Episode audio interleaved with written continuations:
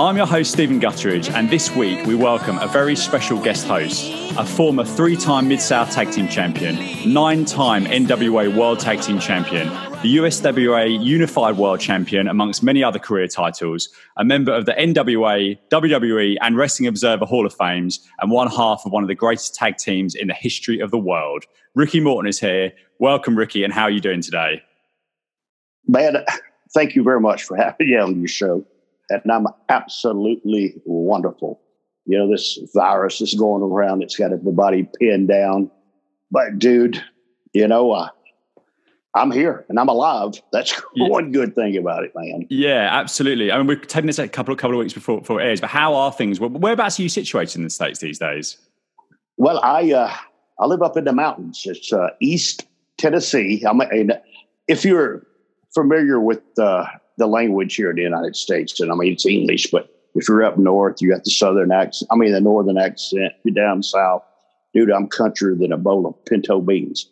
Uh, you know, I'm a I'm a country boy. You know, being a rock and roller, I'm a country boy. And uh, after all these years, but I'm in East Tennessee. And, okay, and uh, how's it been there since this has all sort of sort of started?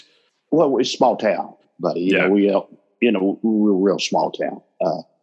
Matter of fact, uh, behind my house is just big mountains.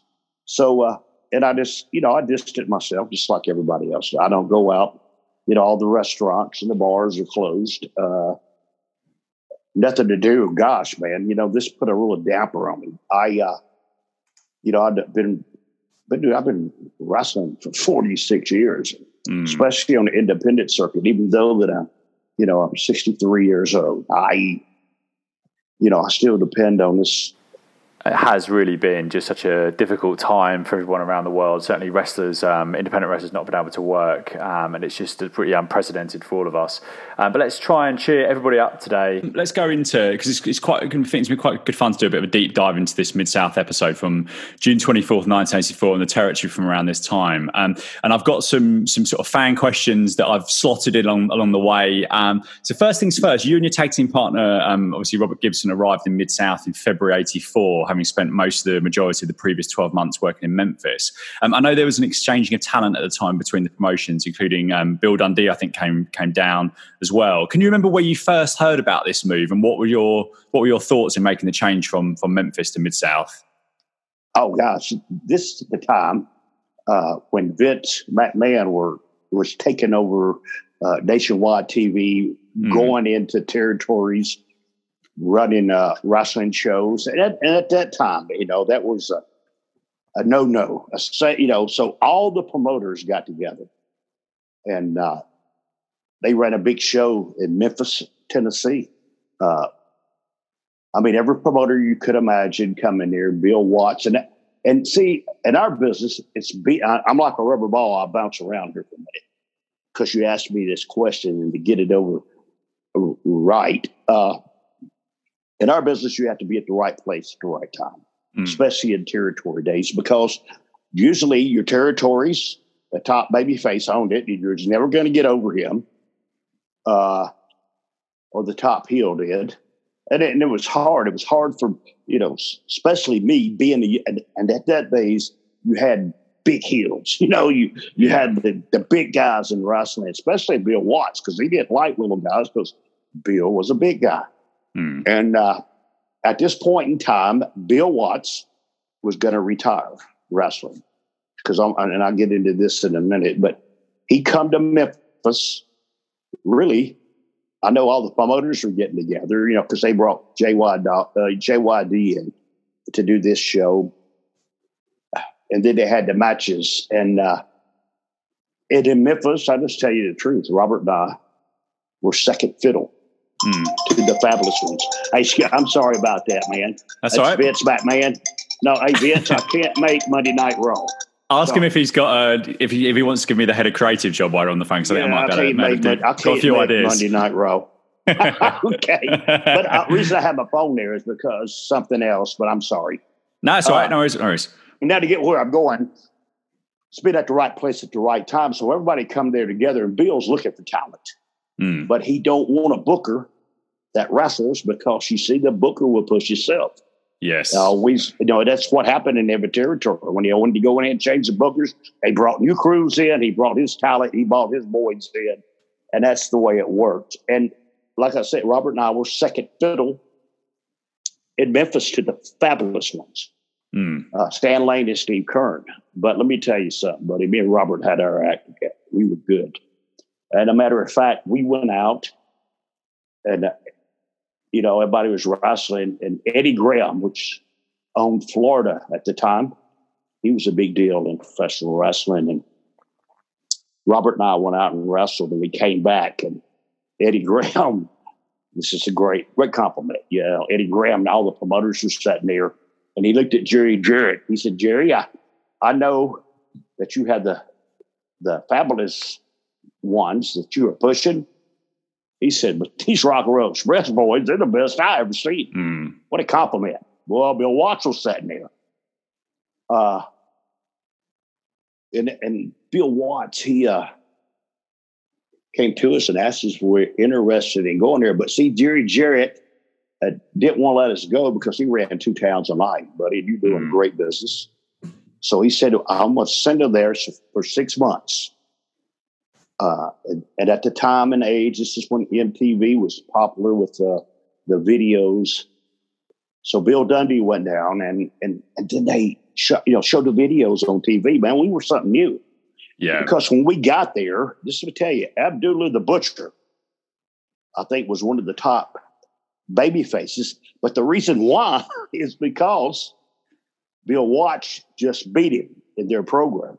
Right. Okay. So they turned him baby face to bring another heel in for that heel could beat Abdullah to wrestle Bill Watts. So so Abdullah see, was the man before Watts. Yes. You see how yeah. it works? Yep. Uh, and, and, and then we were new. You know, they shot the videos and they showed them, and and, and we go in and we first worked with Nikolai Volkov and uh, uh, Barry Darsow, Crusher. Yep.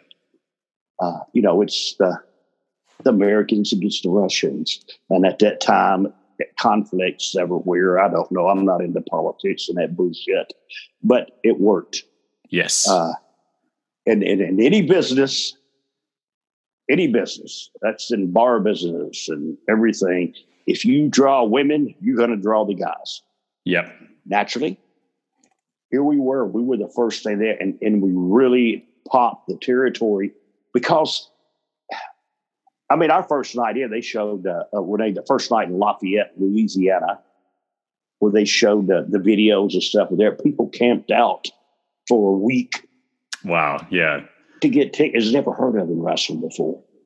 Uh, you know, Robert and I, we were uh, literally we were actually rock stars.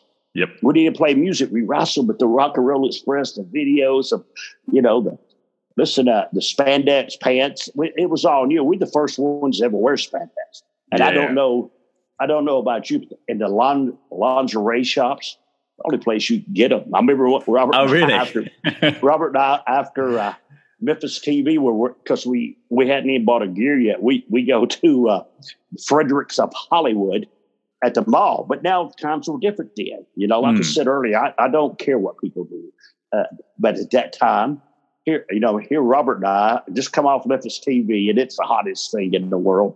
We walk into uh, the Fredericks of Hollywood, and, and we're trying stuff on, and people are walking by, pointing their finger, looking at us, and, and Robert's got some some black spandex on, and and and I'm asking Robert, does my ass look big in this one?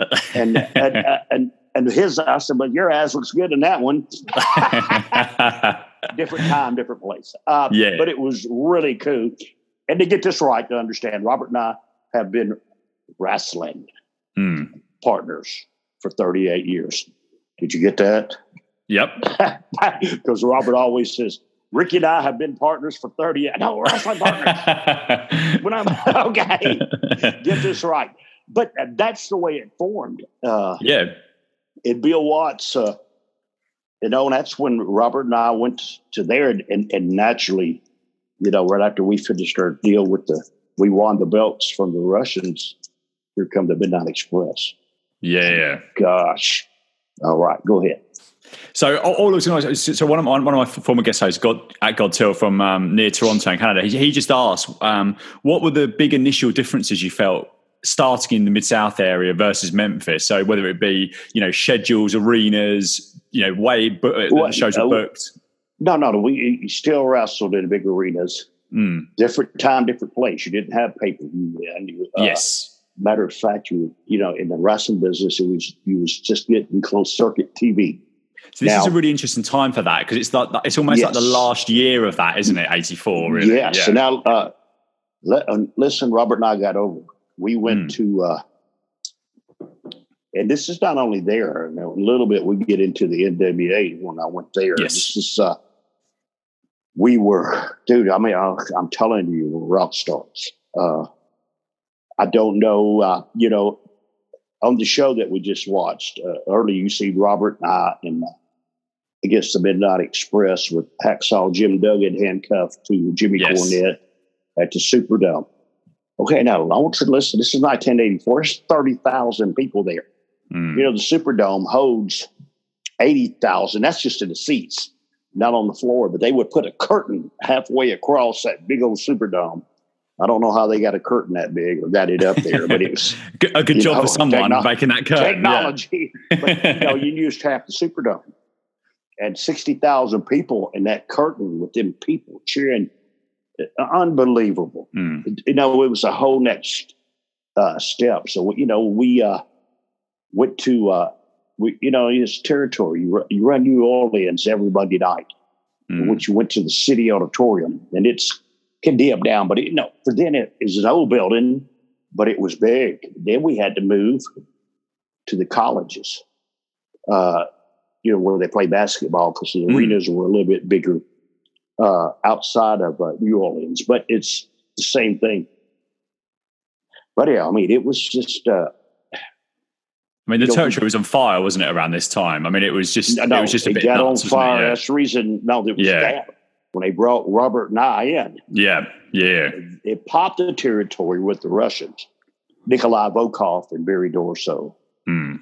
But now, when we did the angle with, you know, then the words out, you know, the rock stars and, you know, and uh, in that one video we had, the boys are back in town, you're not bullshitting.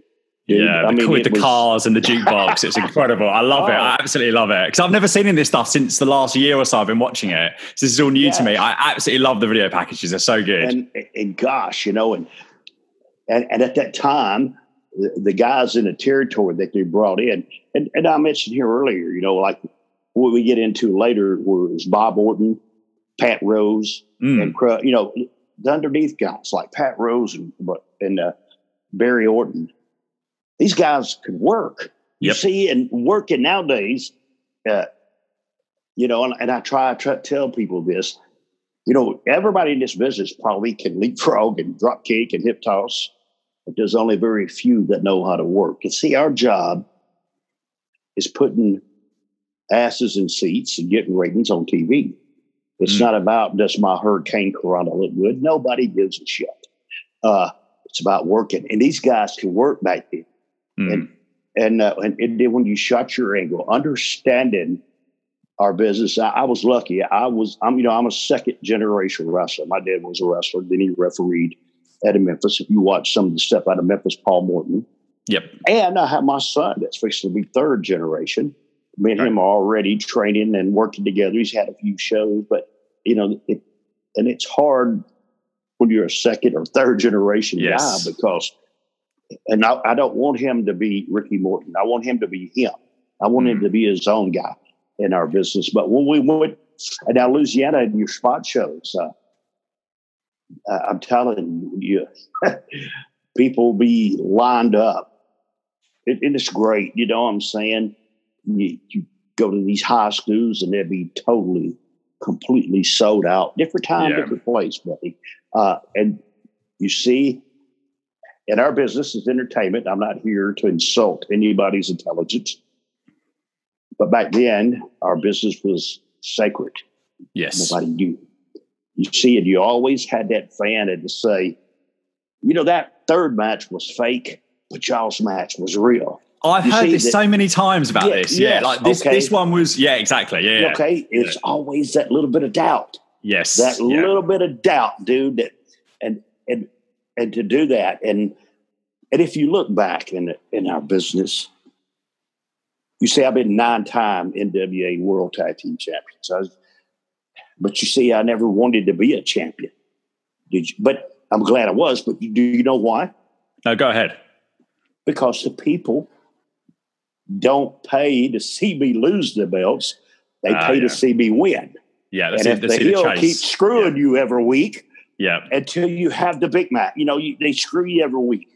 Mm. Screw you every week. They come back. Well, next you'll have a match where the heel can't do this, uh, but he'll find out another way to screw you. You, you Yeah, yeah. understand what I'm saying? Absolutely. Yeah. Absolutely. And that's that's right. You know, uh, and, and that's what people don't understand today. Now nowadays is I got to get my shit in, and it's horrifying. I, I hate that. Mm. You know, this is a this is a business. When you're here, like if we're here on a Monday night and we're back here next Monday night, we're already here. We have to work for next week, and that, that's how you draw money. That's how the ratings go down. But you know, s- simply it just you know over the years our business has changed. I got to change with it, Mm. but it still works. Now I'd like to tell you and your, and your listeners that are listening out there, I have a YouTube show that comes on every Sunday. Now that's five oh five. It's live.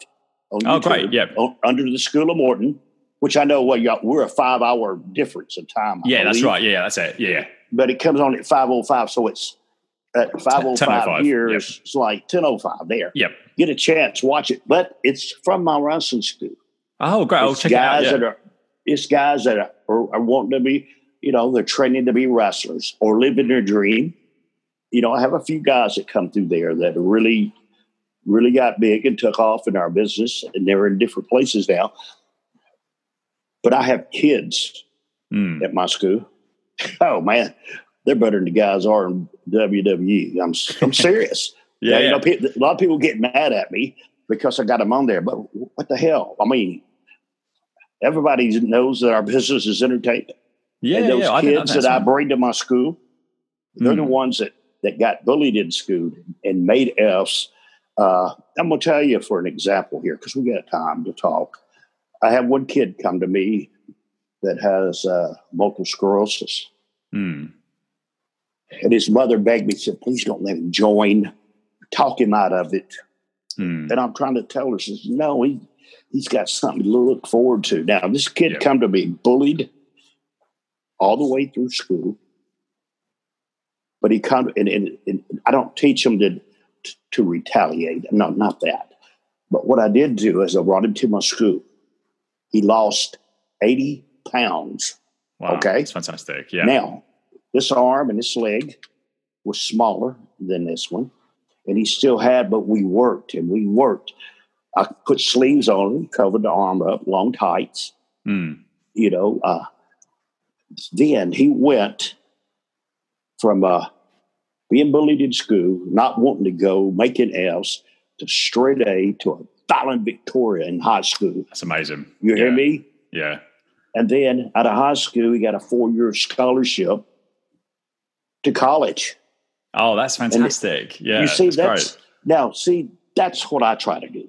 Yeah. yeah. It's not all yeah. about being this, you know, it's all, uh, it's, it's teaching people, just Giving give them a chance in life. Yeah, exactly. Give 'em a yeah, that's chance. That's and I amazing. give my kids a chance, and all my kids. When my kids come in, I got to, you know, right now the school's out, but you know, I got to see their report cards. I got to do this, and if it's not up, they don't train. They sit over the table and they study during classes. that's great. the way it is. Yeah, that's you know, fantastic. I think that's fantastic. I'm not yeah. here to rebel against the parents or, or nothing like that. It, you see it in my situation. You know, I'm not the. That was one of my faults because I wasn't educated enough to know that the promoters were just screwing the hell out of me. Yeah. so Yeah. go there. All right. No, that's. I think that's a fantastic story, and that, that's really like you know one, like a wonderful thing to hear in terms of you know big wrestling star and actually giving back and giving opportunities to people. Well, so I think that, that's fantastic. But listen to me, buddy. I'm not. You know, I, I I can't throw the first stone. I can't. You know, you understand me. I mean, I'm Yeah, not yeah, sitting here yeah. trying to be the the good guy. We all have our problems. We all have the situations that we are. But when it comes to my school, that's a sacred place. Yeah, that's, that's what I like. Go ahead. So, so, I'm going to go back. I'm going to take you back to the seven days leading up to this TV taping, which took place a few few uh, a few days before it aired. So you had matches on the 13th, 15th, 16th, two on the 17th, both the Midnight Express, 19th and 20th. So That's really crikey. That's busy time. Yeah, and the two were in. The two were the first one was in Oklahoma City, and the, yep. the one that night was in Tulsa, Oklahoma. That's it. Yeah. Did you remember that, or did you look that up? Because no, if you remember, no, I knew. I knew that's incredible. Yeah, that's amazing. I just knew our schedule back then. Oh, okay, okay. okay. So you could, you can, when you, you said twice, oh, yeah, uh, in one day, because I knew then was because uh, every other Sunday we were in Tulsa. I mean, we were in Oklahoma City at the yep. Myriad, name of the building. That's it. Yep. And, yeah, yeah. And then um, then we were in Tulsa at the Accessor Accessor uh, building. So oh, yeah, I remember all that. What was the schedule? I mean, this is this is. I mean, I've got. I don't know how accurate that some of these numbers are, but I've got way over 200 matches in 84, 240 odd in 85, and about 282 and 86. So, how was this? What was this schedule like for you guys? Because this is. I know the schedule. Forget what's happened recently. I know the schedule for the guy now is tough, but that is that's insane numbers in terms of wrestling matches. Yeah, we ran. uh We ran seven days a week. Robert and I. Yeah. Uh, you know, we we worked on top. We was on all of them. I, mm. I remember and long that. matches, I bet as well. I bet they weren't short matches you guys were doing. Well, let me get to this. This is, I'm yep. glad you said that. Now, like you said, we're bouncing because we hadn't got there yet. Uh, Robert and I, and I'm a firm believer in this. If you pay to see me, I'm going to give you your money's worth, no matter mm. what. But not only were I like that, you know, the Midnight Express are like that. You know, we always went 40, 45 minutes. Yeah. But at, at a time where I uh, really, you know, I was one of the luckiest guys in the world. And, and, I, and I'm going to tell you this. Uh, I see it other day where Chris Jericho posted, and, and, and I agree with him, that right now, today, he's the best wrestler in the world. I don't disagree with him. But I think that every wrestler in the world should have that. Uh, you you see what I'm saying? All of them should say that. That's sure, where I am. Desire, because, yeah, certainly, yeah. Because in 1985 to 1993, I don't give a shit what anybody says I was the best baby face in the world. Okay. Uh, I had the opportunity to work for yeah, and I, and it showed out. It came. You know, I learned just like everybody else did. And uh, if you think I'm arrogant or anything, I can't help that. You got to believe in your own but, ability. But I worked. Yeah, I, I, did a program with Ric Flair. Yes, we're going to talk about that actually. Yeah, yeah, we can okay, talk about it now. Actually, see, if you'd like to. Yeah, this this is what I'm trying to tell you, dude. I did the single with Ric Flair. Mm. You know, we're in North Carolina. It's different. Every major town. Now we, we run them split 17 days in a row, our time limits. But listen, we did TBS early in the morning for 605 mm. show, right? Yeah. We did that early in the morning. Mm. We do two hours on Saturday and two hours on Sunday. Different towns, two different towns. Uh, but you see, I learned that from Rick. But even when Rick and I didn't go our time limit, we call it Broadway. See, this is what I learned from Rick. But I learned this, but I knew it too. I never. Ric Flair was the greatest world champion ever. And reason why is, my buddy, because when you paid that $20 to see him, yep. he gave you that $20 worth. I'm talking about if you didn't go an hour, you went 58 minutes. That's yeah. every night. But it was and he went though. as well. He went as well, didn't he? For those for those for those. For oh, those bro! I mean, I had to. Yeah uh, uh amazing how I had to train just to stay up with him. Mm. You know, I'm, I'm talking about running 10 miles every morning. I, I'm talking getting on the Stairmasters and because I mean, he wasn't even human, but he, but Rick, no matter what, you get through work and you go to the bars and you be up all night. And I never forget, we'd be in the hotels and I'd get up to piss in the morning and look out the window. He'd be out by the pool doing squats. Really? It's yeah. six o'clock in the morning. real world champion. A machine, uh, yeah, yeah.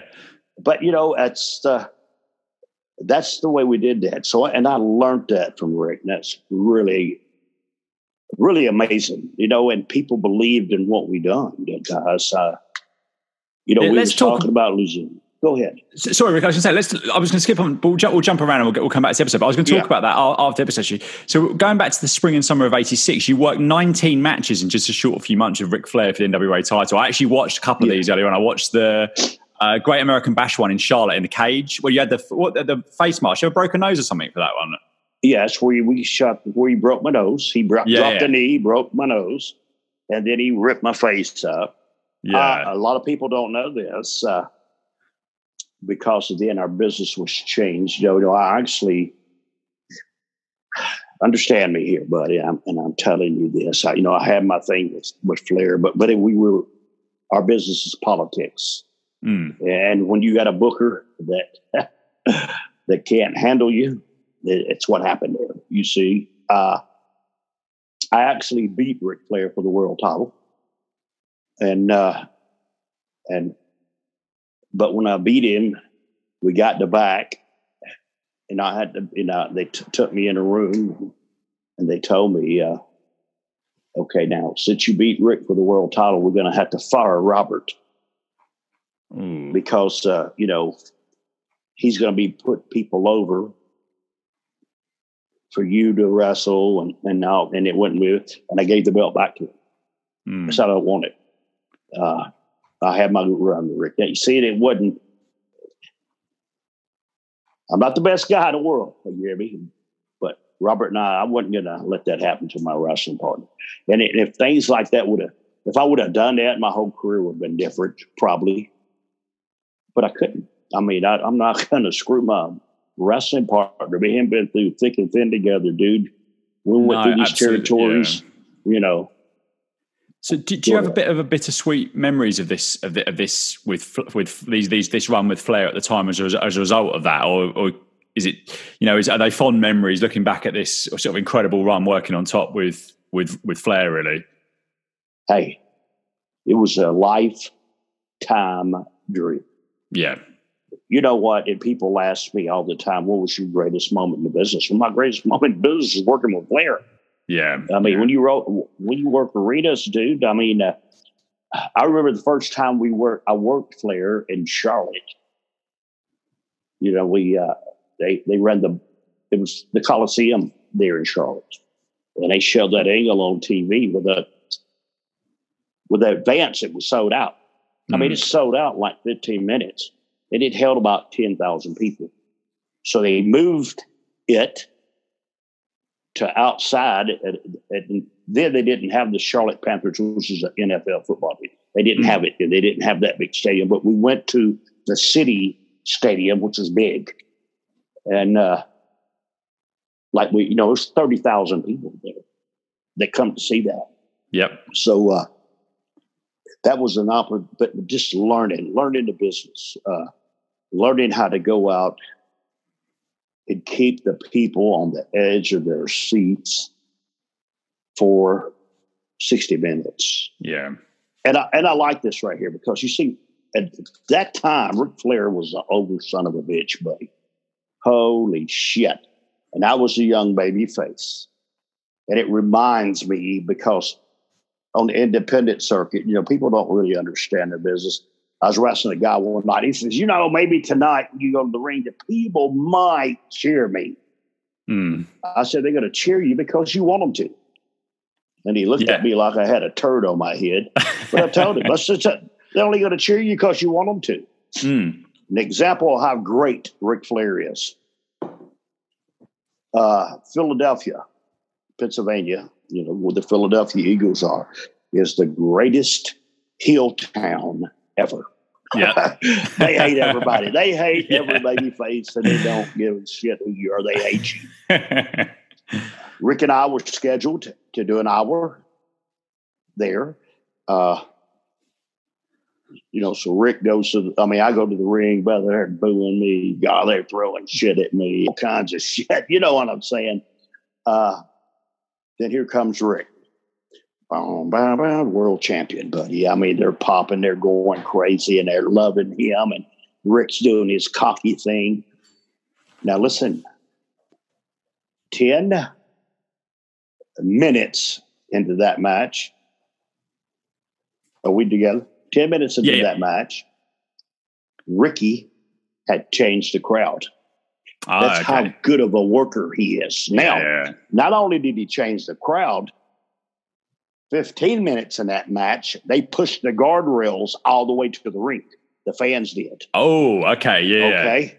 Now, Arn Anderson's watching the match in the back, and Arn, I mean, he has to come through the crowd to get down to the ring. Then here comes Robert trying to get to the ring. And this is no, you know, and, and back then you had the NWA rules over the top rope was a disqualification. Mm. And Rick told me, he said, man, listen, uh, we're going to have to get out of here. If they don't, these people are going to kill me. And I'm serious, Wow. but they're, no, Yeah, this yeah. time they're throwing batteries and all kinds of shit. And Coming he turned them. He done such a good job. Coming He up on turned the them. ring yeah. apron, and yeah, and Yeah. you know, Arn's pulling them off, Robert's pulling them off, the security down there's lighting. Rick said, fuck this. He said, grab me, he said- said, go to the top rope, eh, let's go home. And he did. Then we over the top rope, and him and Arn Anderson with the security just flew back to the back. And these people were throwing shit, hitting the doors in the back. You see, this is now. That's you see what I'm saying? Mm. He made it like that. Yeah. And that's like I told this kid, they only cheer for you because you want them to. Yeah. You know, you, you, you don't understand our business. You don't know how it works. You don't know how to put asses in seats. But he he even did that in Charlotte. You know, he's from Charlotte. The crowd was with you at that match, American Bash Oh, match. yes? Yeah, because one hundred percent. Yeah. Rick changed them. Yeah. You know, it's hard. I mean, it, he's one of the, you know, and people say all the time, well, I see Rick did the same thing. Yeah, he does the same thing every night, especially when you do.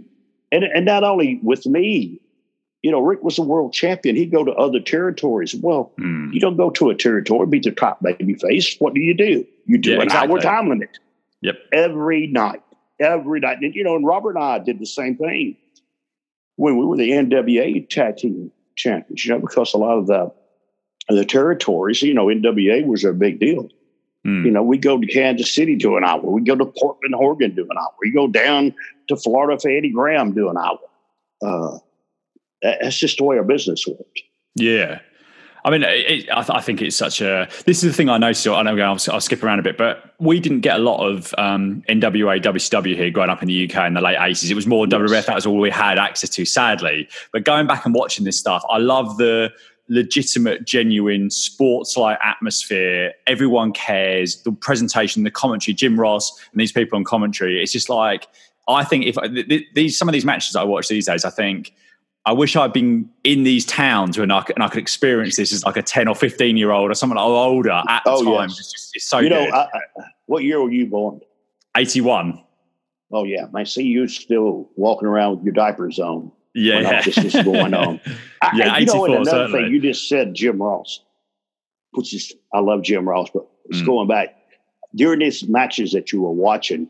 The gentleman that was announcing, Boyd Pierce.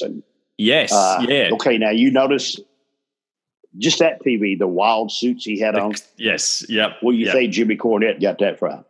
Okay, Yeah. uh, uh, okay, but Boyd, uh, I loved him.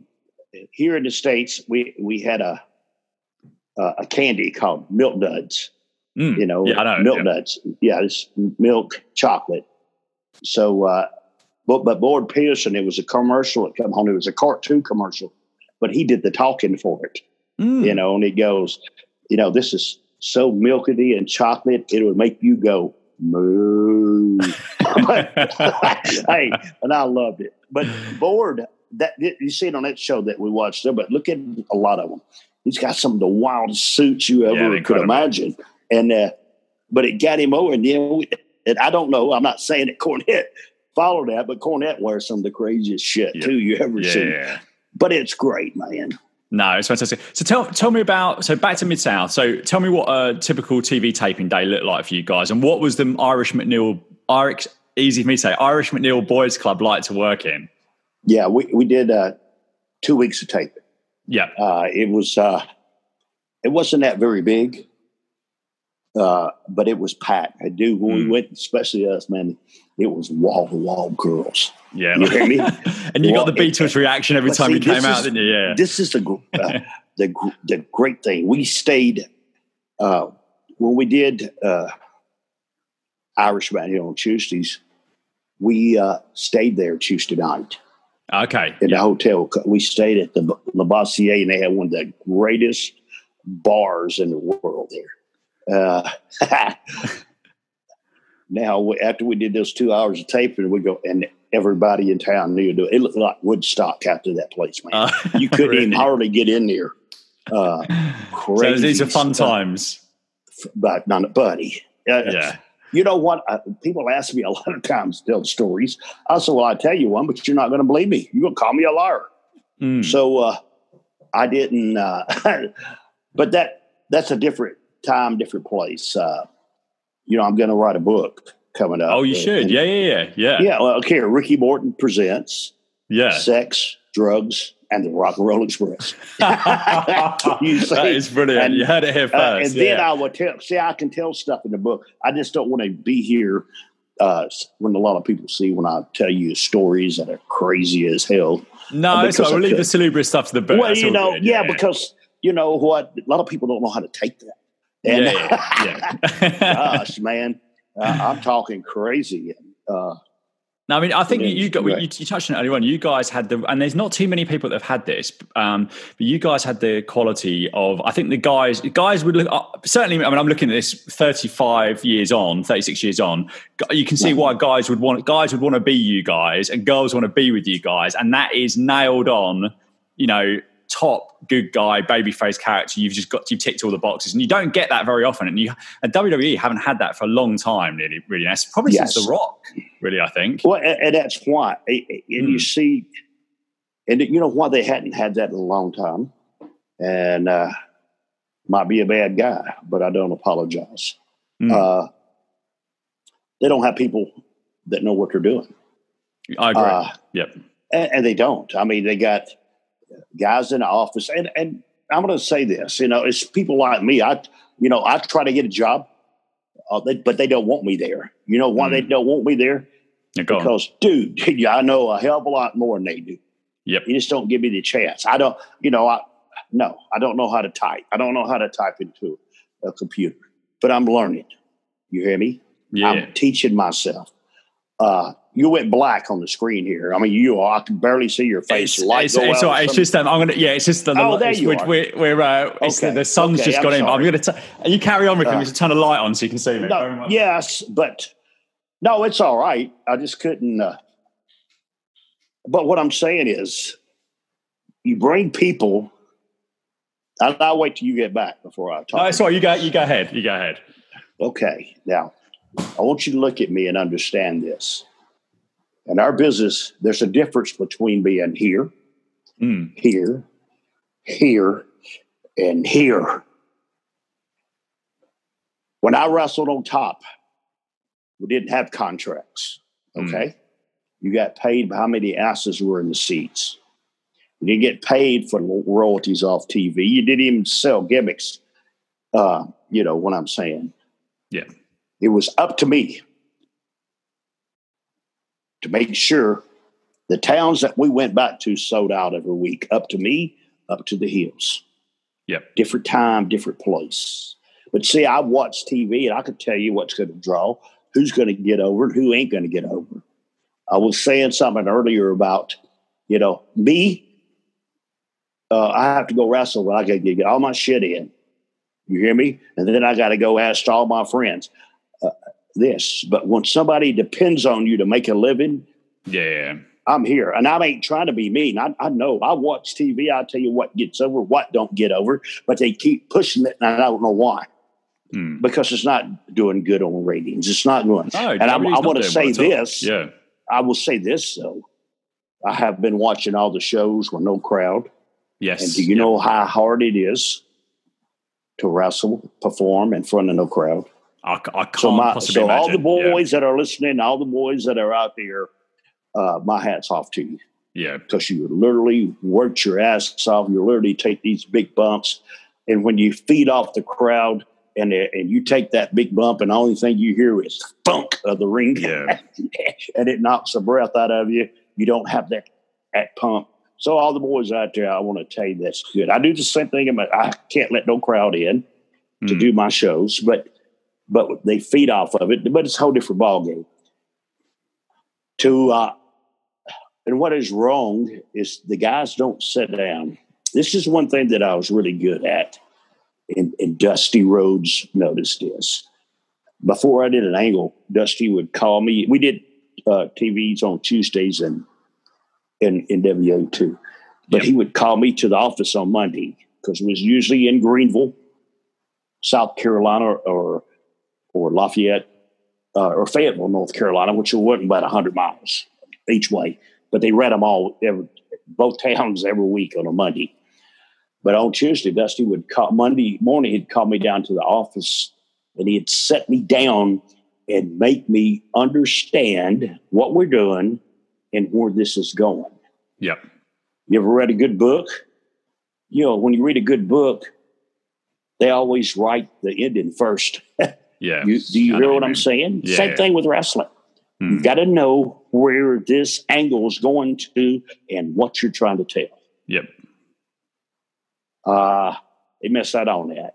No, You I, have complete, two- I completely agree. Yeah, well, see, I you have agree. too many, and, and I got to say this, uh, you know, WWE, they're very, everybody's about their position. They want you to know that they're the boss. You see, because in, in Vince has said, yeah, see, that don't work. Yeah. Everybody, you know, the politics, brother, is horrible. Uh, Yeah. everybody's, you know, everybody's walking on crackers. But sometimes you got to say, "Hey, man, get, you know, loosen up, Jesus Christ!" And and and when you go over these angles, make these guys understand it. Then you know where you're going to. You know where it's leading to, Yep. and you and you can make them understand to the people. Now, what I did wrestle, no, I still wrestle, but when I worked on top, this is another thing. I tried to make, if I could make that guy on the front row right there believe that whatever Arn Anders is doing to me, he really done it. Yep. You know, I mean, uh, if if you give me a gut shot, I don't do a forward flip in Mm. real life. You hear me? A guy punched me in my mouth. You know, it's at one. All you need is that one punch. Yep. You see, you notice the guys today. I mean, they they stop you, they kick you seven hundred times, they punch you fifty five times. Okay, and I, I and I working with somebody not long ago, and they did that, and I looked up at them. I says, uh, "Which one do you want me to sell? The first one or the seventy fifth? Because in real life, if you Yeah. did that to me, I'm dead. yep. Yeah. I'm yeah, actually yeah. dead. Yeah. You know, I mean, might as well call the tow truck in and you know Yeah. get the gurney and carry your ass out. You're dead. That's what There's a, there's a fine line, isn't there? There's a fine line between uh, making it be a believe a believable Yes. fight and it, and it being too far into a dramatic. And you and I think people walk that line and sometimes go either side of it, don't they? I think. What's the boys do? The wrestlers do. Mm. I mean, uh,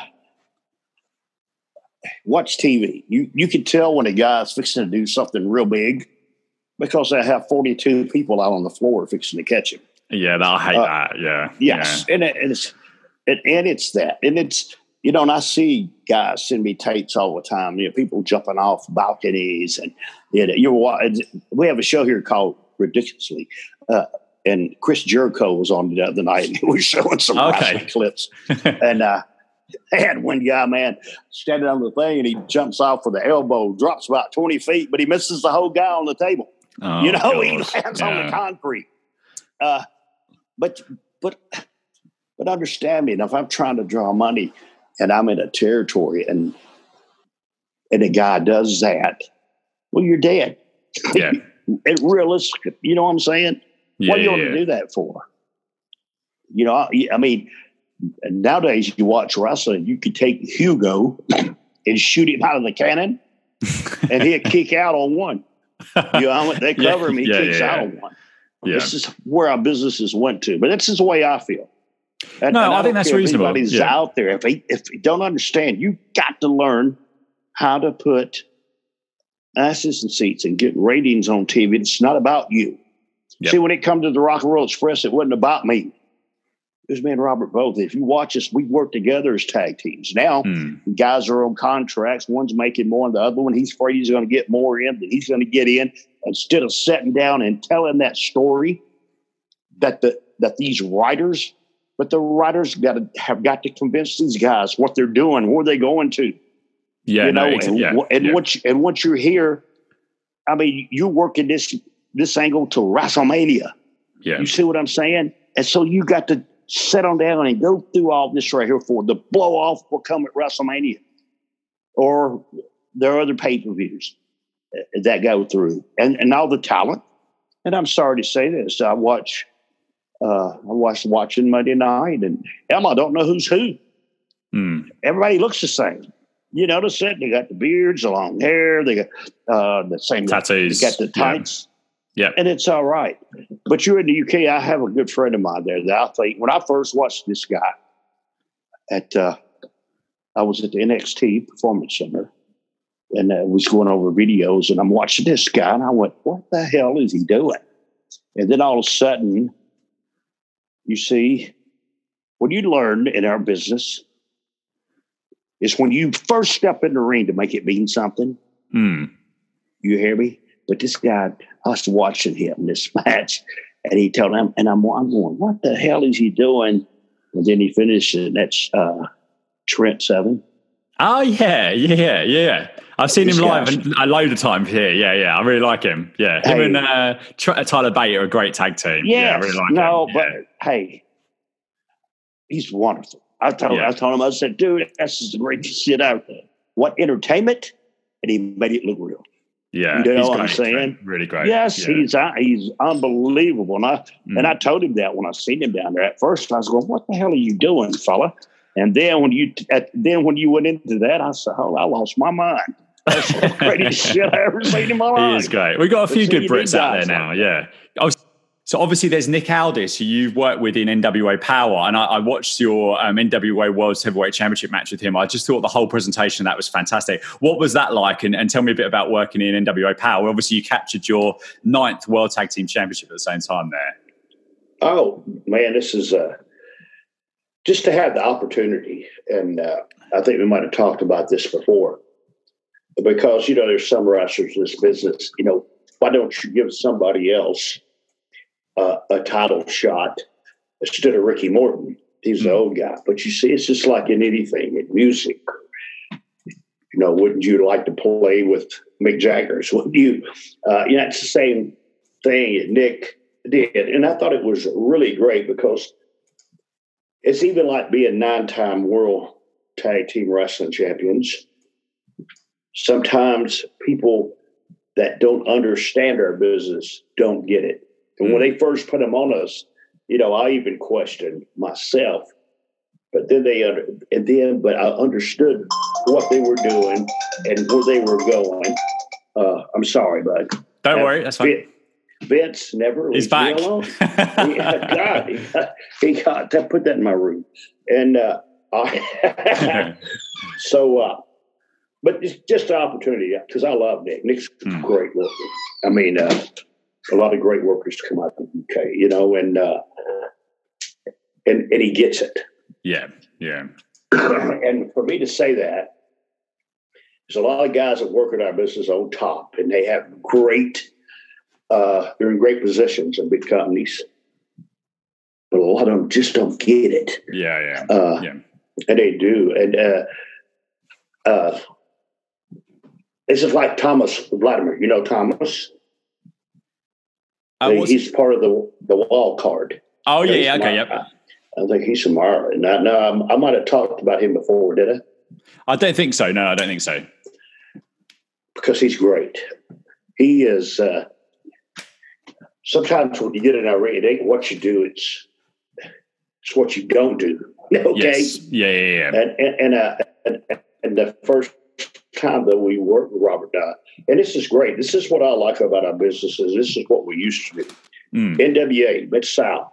Uh, in the in the earlier years, you never got your finish. Our business was so sacred that they didn't even tell anybody you're finished. Nine out of ten times, as myself and Robert, and we or me by myself, we didn't get, get our finish until we got into the ring. Yeah. The heel's always dressed on one side of the building. The baby faces on the other side of the building. If you get got caught talking or right, you're fired.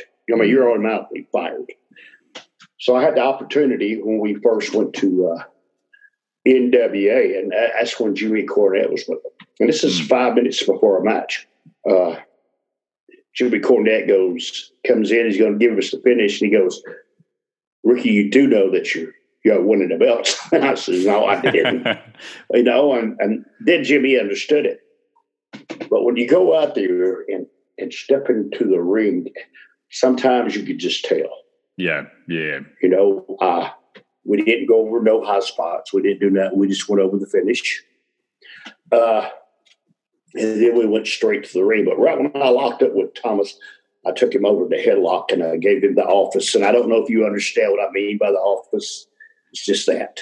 Oh no, I do. And, yeah, no, no. Yeah. Okay, this is uh, these are things in our business that are still sacred to me, and sometimes mm. I really don't like talking about them. Yeah, because it's things that are secrets in our business. Yeah. I kayfabe. I still do. It don't matter where I'm at. But uh, well, it's I a bit like watching a magician. You don't you don't want to know. You, know, you guys are magicians. You don't want to know all of the secrets, do you? Because it takes. I don't think it takes a bit of, bit away, doesn't it? As a viewer, it's like a layman's yeah. sort of viewer, definitely. It's the same. Yeah, yeah. That's where I'm coming from. And mm. I got in the ring with uh, Thomas, and I did the thing, and I gave him the office, and bam, it was just like magic. Yeah. Uh, yeah. But without me explaining it, without me saying, he already knew. Yes. He knows. You see, when I get to, to the ring with a young guy, and he and he's wanting to work, see if he knows how to work. Mm. He don't make me look sixty three years old. Yeah. Yeah. You understand me? He's not running me all across the rope. He's not doing this right here. He knows. You know, I had Thomas. I took him over. I gave him the office. He took me right to my feet. Mm. Shot, shot me off in the middle of the ring. He didn't take me all the way back to the other side of the ring. Yeah, Drop yeah. down, leave. He knew. You see, and that's the part of the business that people have totally forgot about or didn't even know about. Mm. Uh, so I mean, that's great. You know, go ahead for, for what it's worth, um, just you know, fan. I've never been in the ring. That I thought that Nick Aldis match was really, really something special because, as you say, it was it was uh, you know believable. It was a great the start to finish presentation that with the interviews before. I loved the finish of that. I love the old roll ups and the tights and all that sort of thing. I love the finish of that. I just thought it was really, really, really great. Oh yeah, you see, and and our and our business has got to a point now you see, if people to only stop and realize, and the writers at, at, at the bigger companies, the simpler the finish, mm. the better it is. Yeah. And why? It's because you understood it. Mm. You never been in a ring. You never mm. uh, been, you see, but you understood our finish. Yep.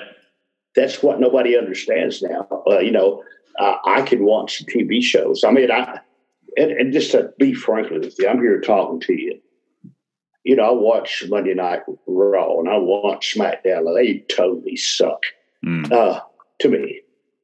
And uh, I, I, don't know if it's the writers. I don't know if it's age. I, I don't know, but nothing makes sense to me. I don't think it's wrestling. Well, what, what do you think, Ricky? I, I, it, it, doesn't feel like wrestling to me anymore. It's it's another. It's weird. No one speaks like a human being. It's this kind of weird hybrid. Lots of buzzwords. Like the, I don't know if you've seen the promotion for Randy Orton and Edge in a couple of weeks' time, but they're promoting that as going to be the best wrestling match of all time. It's just like who who's come up with that? What pressure on these guys in an empty arena to try and you know? It's, it's a bit. It's just a bit. It's a bit weird. I think is probably the way to describe it from what well, we're used to. Uh, well, I, I I totally think the same thing, but it's mm. when I watch the shows and and and I know it's hard when you don't have you know the the crowd to feed off of uh, that that gets your adrenaline going. But gosh, man, uh, either these agents are going to sit down and talk to these guys and make them understand what kind of story they're telling or where it's leading or going to, or they need to get new ones. Uh, because somewhere they're not communicating. Uh, mm. it, a lot of the guys look like they're walking on crackers. How, how much? And, yeah, uh, sorry, Ricky. How a quick question for you? How much would you? And again, not naming any names, but is it, is it someone that's been in the business for a long, long time? How much can you attribute that to the wrestlers not either standing up for themselves or not being in a position to stand up for themselves, or would you put it all on creative into in, in that sense? Uh, well, you know what, you, you, you don't have a leg to stand on mm. in either one of the situations. Mm. I mean, if you disagree uh, disagree with Vince, you're you're out of there. Yep. And if you disagree with the the writers and the agents, you see, I mean, it, it's all going to lead back to Vince. Yeah. And and I, I know that it's a billion dollar business. I know it's a great corporate business. And a lot of people don't understand too now. It's just not WWE. You know, mm. I mean, do you know how many businesses are involved with WWE. It's got to be a hundred of them. Mm. Uh, a lot of these guys are on different contracts. So you have this contract, even though he might have signed here, but this guy here signed with a different company. Yeah. But it all leads back to WWE. Uh, really don't know. Yeah. I, I, don't. I don't know if they need to uh, come and get me and send me to the to to the performance center I've so been there a couple of times. So you spent some see, time down there. So, so how did how did that come about then in terms of your performance center center visits? Uh, when they put uh, they uh, when I was at the Hall of Fame, they asked me if I'd be interested. Great, but you know, not not for a job, just to go down and mm. spend some time with some of the guys. But you know, uh, two or three days, they don't cut it. Mm. I have guys, you know, and I had a couple of them at the performance center okay, let me sit down. I, I want to pick your brain. Mm. That's what they asked me. But you see, you can't pick my brain. I have to get inside your brain to make you understand where I'm coming from. Yeah. You know, uh, it's like me in a match. If if you notice nowadays, and it's not looking real. I mean, in real life, if I had you in a corner and I kicked you 85 times in your head, real life, you're never going to get up. No, exactly. Agree. Okay. Yeah. So, and, and I tell guys when I do shows, I tell them, I say, listen, I can sell one punch or I can sell one kick mm. better than I can 37. Yeah, exactly. Exactly. That give me the room to breathe. Sense. Yeah. Give me the room to breathe when you give me the punch instead of being all over me. Mm. Uh, you know, that's the art of selling is, is the heel stands back and lets you sell it to make the people on the front row believe what you're doing to me is really real. Thank you very much for listening to part one of the Ricky Morton interview. For new listeners, if you like what you've heard, please do check out the archives. There are reviews of every Mid South Television episode between October 23rd, 1983 and June 17th, 1984 currently available, and lots of general wrestling chat where we go off on all sorts of tangents with some really fantastic guest hosts. In order to have the next instalment of the Ricky interview earlier than anyone else, please feel free to subscribe on iTunes, Spotify, or wherever you listen to podcasts. The next show dropping at 7am Eastern and 1pm British time on Thursday, the 4th of June. If you're interested in guest hosting in the future, please do reach out to me at MidMoment on Twitter, and I look forward to speaking with you all again very soon.